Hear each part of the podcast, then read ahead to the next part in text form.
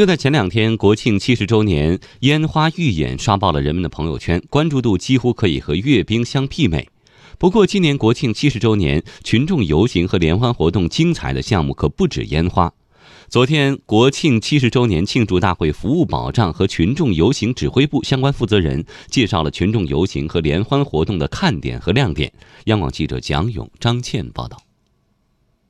庆祝中华人民共和国成立七十周年活动新闻中心昨天举行第二场专题集体采访活动，对国庆七十周年群众游行和联欢活动进行重磅剧透。庆祝大会服务保障和群众游行指挥部执行指挥张格介绍，七十年来，中国共产党带领全国各族人民实现了从站起来、富起来到强起来的伟大飞跃。这次群众游行的整体设计就是要讲好中国故事，充分表达全国各族人民对党的信心、信任和信赖。游行以时间为轴线，由约十万名群众、七十组彩车。组成的三十六个方阵和三个情景式行进，沿长安街由东向西，通过天安门核心区，与人民一道共同回顾中华人民共和国成立，推进改革开放和中国特色社会主义事业进入新时代的历史进程。其中将重点展现十八大以来党和国家事业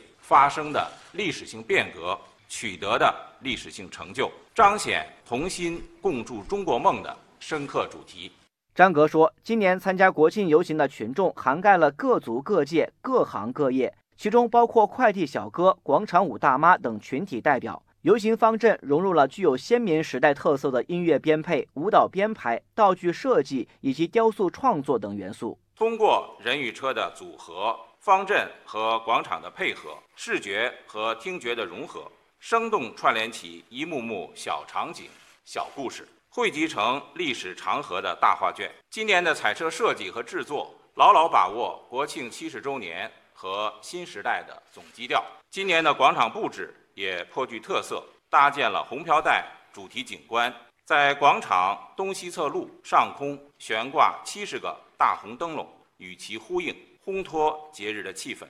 专题集体采访活动上，联欢活动指挥部联欢演出部常务副部长庞威介绍，今年国庆联欢活动将于十月一号晚八点在天安门广场举行，总时长约九十分钟。整个联欢活动由主题表演、中心联欢表演、群众联欢、烟花表演四个功能表演区来组成，各个表演区既独立成篇，各具特色，又相互交融，浑然一体。值得一提的是，前两天的刷屏让人们对今年国庆正式的烟花表演多了一份期待。庞威介绍，今年还将通过特殊大型装置释放特效造型烟花，通过高空、中空、低空烟花燃放和特殊烟花装置的表演，分波次、多新意地展现烟花艺术的魅力，并且配合联欢活动，形成地空一体的绚丽的场景。烟花表演根据联欢活动的章节内容、旋律、节奏。进行对应式的释放，